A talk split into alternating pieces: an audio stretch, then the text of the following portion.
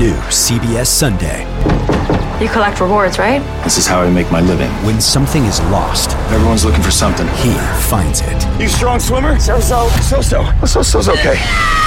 Justin Hartley stars. How you survive, you make quick, smart decisions, and you never let panic take the wheel. Sounds cool. It is cool, actually. Very cool. Tracker. New Sunday on CBS and streaming on Paramount Plus.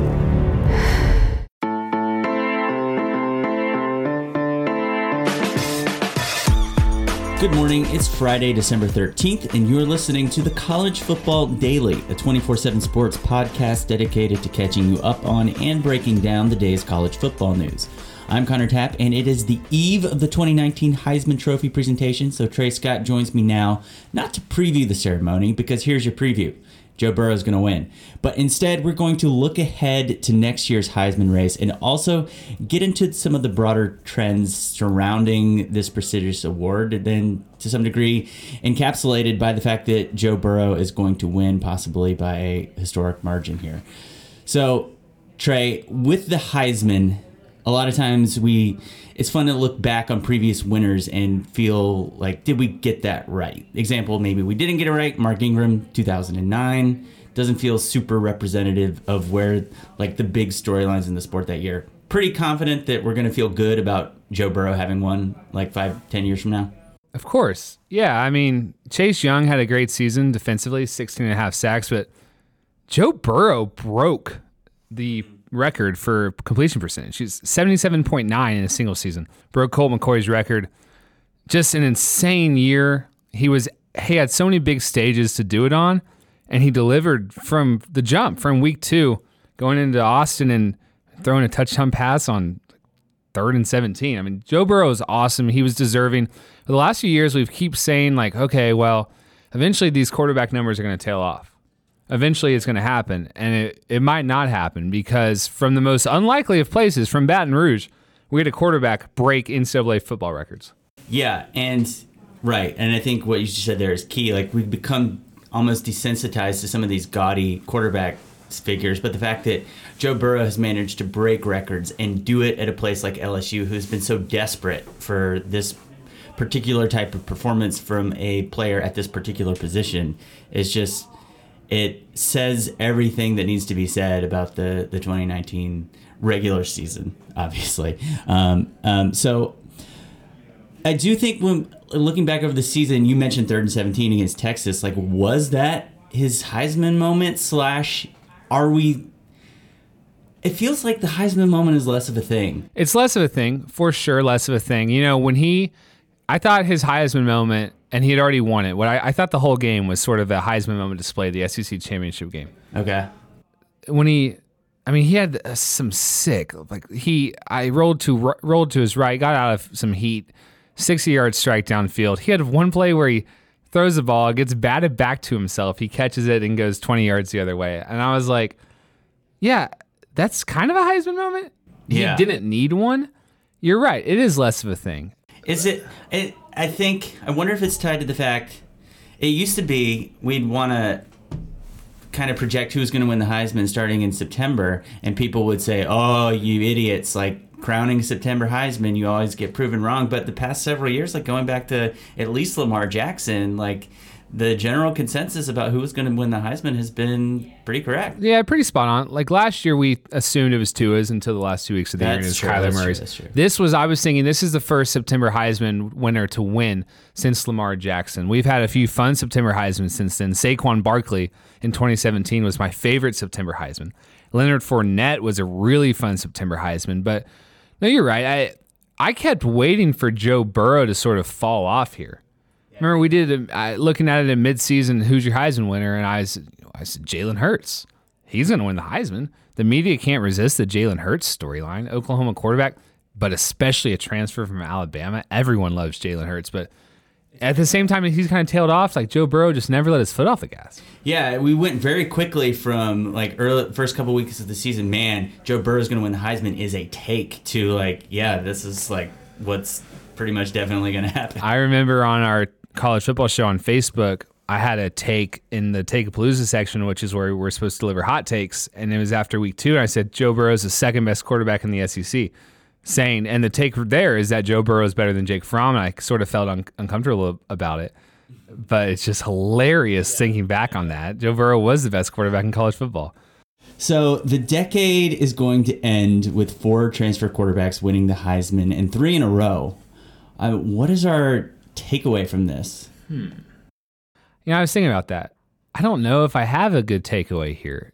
The I really don't. It, because not one of these three quarterbacks have transpired in a transfer sort of like a, a Justin Fields or a Jalen Hurts way where you have a clear cut, perhaps best quarterback in football going to a place where it's proven to have success. Like Baker Mayfield, I sort of roll my eyes when we say he walked on in Oklahoma because I, I'm pretty convinced that he knew he was going to eventually get that job. And Bob Stoops actually did know that Baker Mayfield was moving to Norman.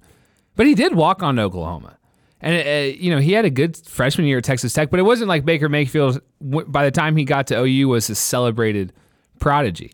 Kyler Murray, he's a five star recruit, incredible high school career, but couldn't really win the job at A&M.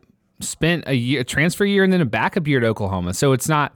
And then Joe Burrow, this is his second year at LSU, and when he transferred from Ohio State, it was a big deal. I remember covering it with, you know, appropriately big importance. But he committed to LSU over Cincinnati. It wasn't like this pursuit of a Justin Fields or a Jalen Hurts where that guy dominates the week storyline. So I, I think it's interesting that yeah, like transfer quarterbacks are a thing, but all three of these Heisman winners are sort of different as far as they were never this like immediate add water and you know you got a Heisman winner. Yeah, and and in getting invited to New York, also in addition to Joe Burrow, is going to be Chase Young, Justin Fields, transfer quarterback, Jalen Hurts, transfer quarterback. So uh, and Jalen Hurts eligibility is done, but that that rolls us into our conversation about next year, where we expect Justin Fields to be among the early frontrunners. So we'll have another former transfer quarterback in the conversation there. So who do we who do we think will be joining him right now? as we're Yeah, here today? Well, it's always interesting because we talked about September Heisman's and those hit every once in a while. I don't remember the last time a preseason Heisman favorite hit. Yeah. I it's been a long It- time. it's almost like the preseason Heisman expectations end up working against him. We like a surprise, like a surprise story Yeah. that comes from relative obscurity, like like a Kyler Murray. You know, not. I mean, he had a five star pedigree, but like he he's like looked okay at Texas A and M, and then Joe Burrow kind of taking a step forward under a new. It's like we we want it to be like the best player, but we don't. We like it to be a good story too. Yeah, I I don't I wonder to when Baker Mayfield won, he must have been uh on the pretty good leaderboard for Yeah. preseason because he had already been in New York twice. Honestly, it might be we might be in the, like the Tim Tebow decade, or maybe Marcus Mariota. But anyway, yeah. So Justin Fields, forty touchdowns this year, just one interception. You would assume he would be back to New York next year, but again, there's some some dangers of projecting that. My other obvious front runners. This is next year is a tough tough list. I've got Trevor Lawrence, Yeah. and I think it's yeah, I did too. I did too. So it's interesting. This is something to talk about. I, I believe Chris Hummer's writing a story on this, but Trevor Lawrence had 21 fourth quarter attempts this year Yeah. and 75 third quarter attempts.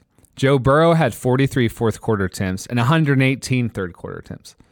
Last year, when we talked about Tua never playing in the fourth quarter, Tua had 17 fourth quarter attempts. So Trevor Lawrence only had four more of those than Tua. It's hard to see anything really being different next year for Clemson. They do play at Notre Dame in November.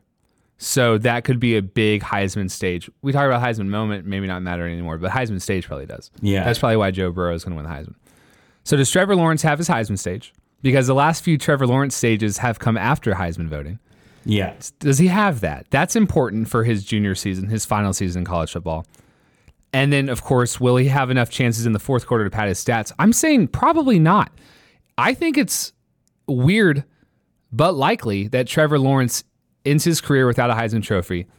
And it's sort of possible that he ends his career without even going to New York. Wow. I mean, he's he's well, I believe something like 34 touchdowns. He's had a fantastic season. Like he hasn't thrown an interception since Louisville. uh, the, the game against Louisville in you know mid October. Kind of the end of the is Trevor struggling yeah. narrative too. And so maybe if he hadn't had all those interceptions, the eight interceptions earlier in the year, he would be going to New York because 34 touchdowns, fifth in the country, 3,000 yards. He, I, I just don't see him being a 45 touchdown, 4,000 yard guy, given the fact that he's hardly going to have to play any fourth quarters next year. Yeah, it, the fact that the ACC outside of Clemson is so weak right now really works against them. Who knows? Maybe we'll see a rejuvenated ACC next year. Um, doesn't seem. I mean, they're, yeah, they're just like they're pounding people. It's there's no reason for them to play the fourth quarter. It's it's just on it. You say the ACC, it's just like Alabama in 2018.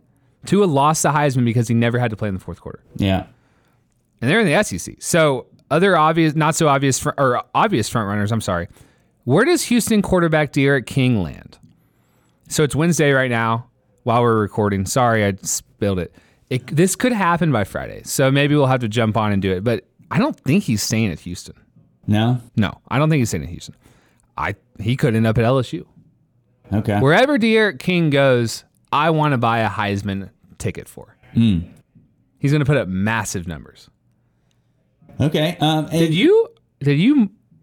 Saw you write Ehlinger yeah. in your notes here. You, you. I wasn't going to do it. Yeah. So I mean, we had Sam Ehlinger is like a pretty serious Heisman contender this year. Obviously, this is contingent upon. It was a, uh, in the end, probably a bit of a disappointing season for him individually, but in the in the bigger picture, like Texas has to be much better than a seven and five team for him to be a, a, a realistic contender. So I, yeah, I mean, walk me through why you weren't feeling. I mean, I'm assuming he's coming back for. Yeah, he'll be he'll yeah. be back. No, I Sam had Sam was top ten in most quarterback stats, but he threw more interceptions than you'd want him to with nine. He wasn't he didn't run as much. They were scared of him getting hurt. So maybe a senior season, they're like, all right, last year of Sam, let's yeah. let's unleash him. I just don't know if Texas is going to be a ten game winner next year, which you kind of have to have, and that is why I that is why I didn't list him in any sort of obvious contender for me, even though he has the name power. Sort of why I didn't list any whoever wins the USC starting job as an obvious guy because usually if USC has a quarterback who's going to throw for 35 touchdowns a game, you'd mark him down as a Heisman candidate. But I don't know if Kedon Slovis or JT Daniels who's going to win that job, and then I don't know if the Trojans are going to win nine games even. Right, right. Well, so let's get into some of those not so obvious names. We did have Kedon Slovis down there.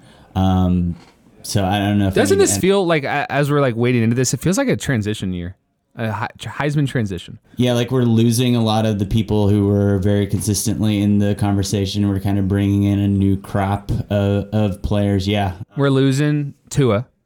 We're losing Justin Herbert. We're losing that fantastic junior class of running backs: Travis Etienne, Jonathan Taylor, J.K. Dobbins, A.J. Dillon. All those guys, probably Chuba Hubbard. So yeah, it's it's. I, I was like, oh well, who's the next Joe Burrow? I don't know. Spencer Rattler probably going to win OU's quarterback job. Former elite recruit, five star recruit. He's a true freshman this past year. That's if Lincoln Riley doesn't bring in D'Eriq King. I don't mm. know mm-hmm. how Lincoln could do that. Bringing in another transfer quarterback, yeah. he'll never be able to recruit a high schooler again. Right? Yeah. But uh, you know, if Spencer Rattler wins that job and, and, is the quarterback, then you would like his chances. Yeah. Uh, Derek Stingley Jr. I put on here the fantastic LSU cornerback. So I think the year for Derek Stingley to make a Heisman push is actually 2021. Chris Hummer wrote a story on Stingley. It was really good. And Coach O wanted Stingley to play some receiver this year. Mm. And Stingley's dad was like, no, I want him to focus on defense. Okay. Eventually, though, the plan is to get him Charles Woodson type opportunities on offense. Okay. And make a Heisman push. Interesting. That's like legitimately the plan. I just think they might wait till his junior year to do that.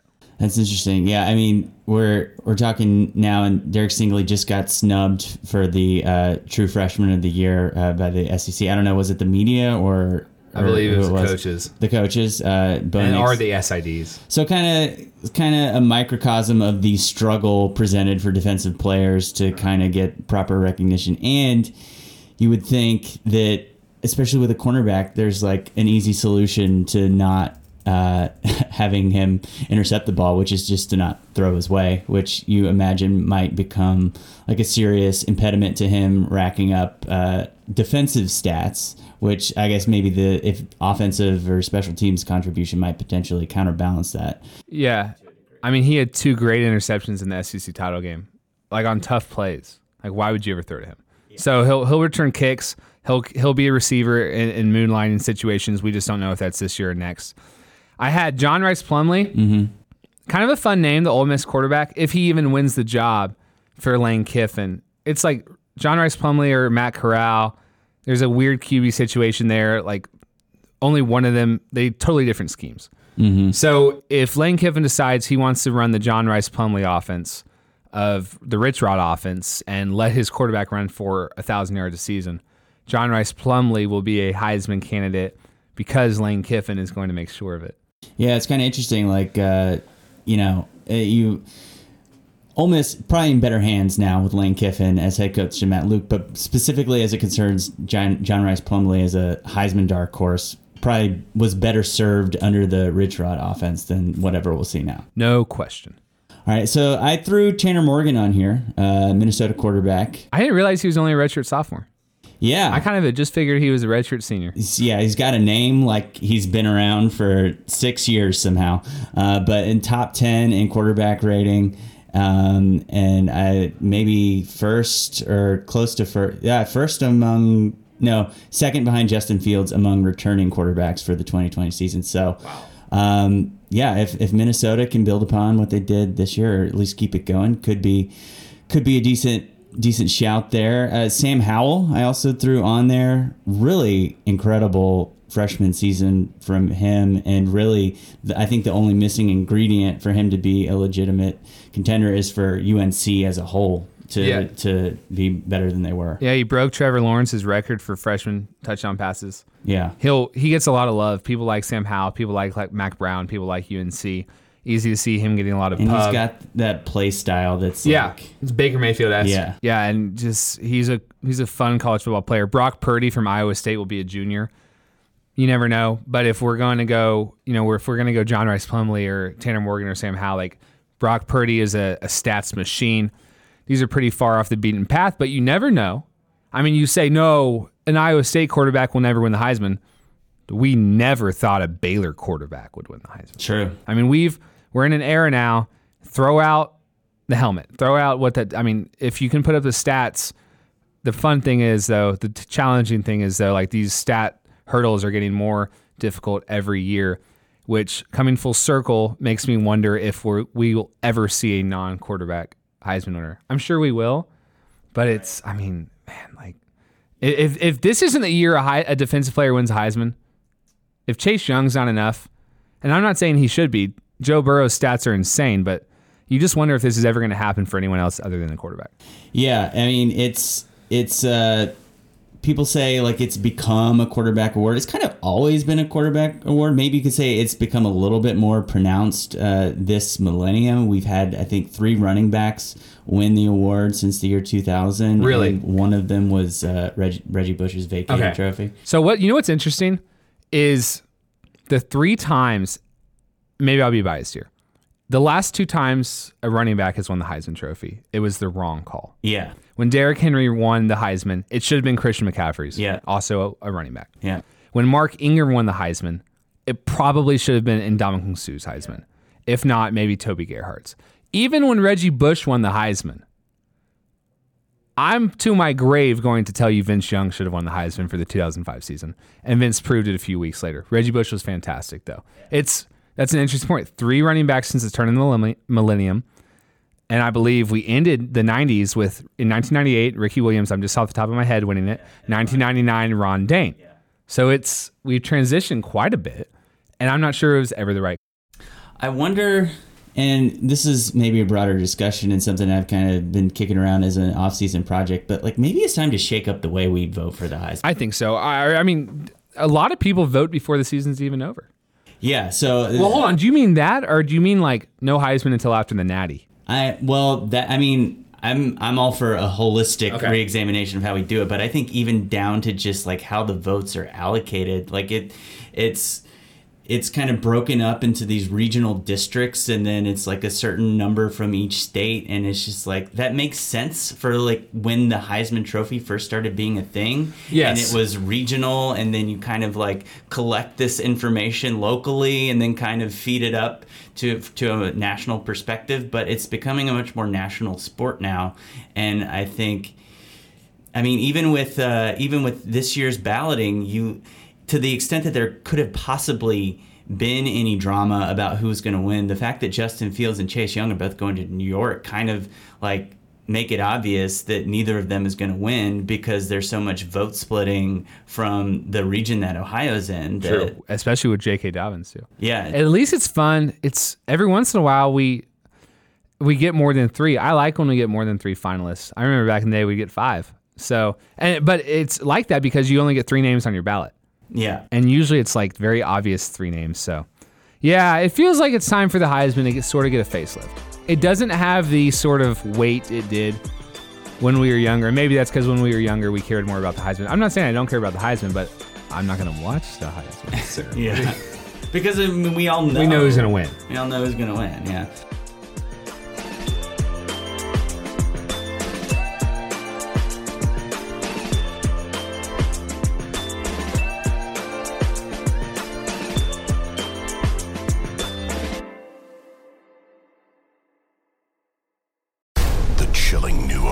Docuseries on Paramount Plus. Why did he kill his family? The answer lies across the ocean in a woman named Sylvie. She's a can model. Where desire leads to deception I ended up spending twelve and fifteen thousand dollars a day. It was addictive. and obsession leads to murder. Who did this to your family? You can't really maintain a fantasy forever. Control Alt Desire. Now streaming on Paramount Plus.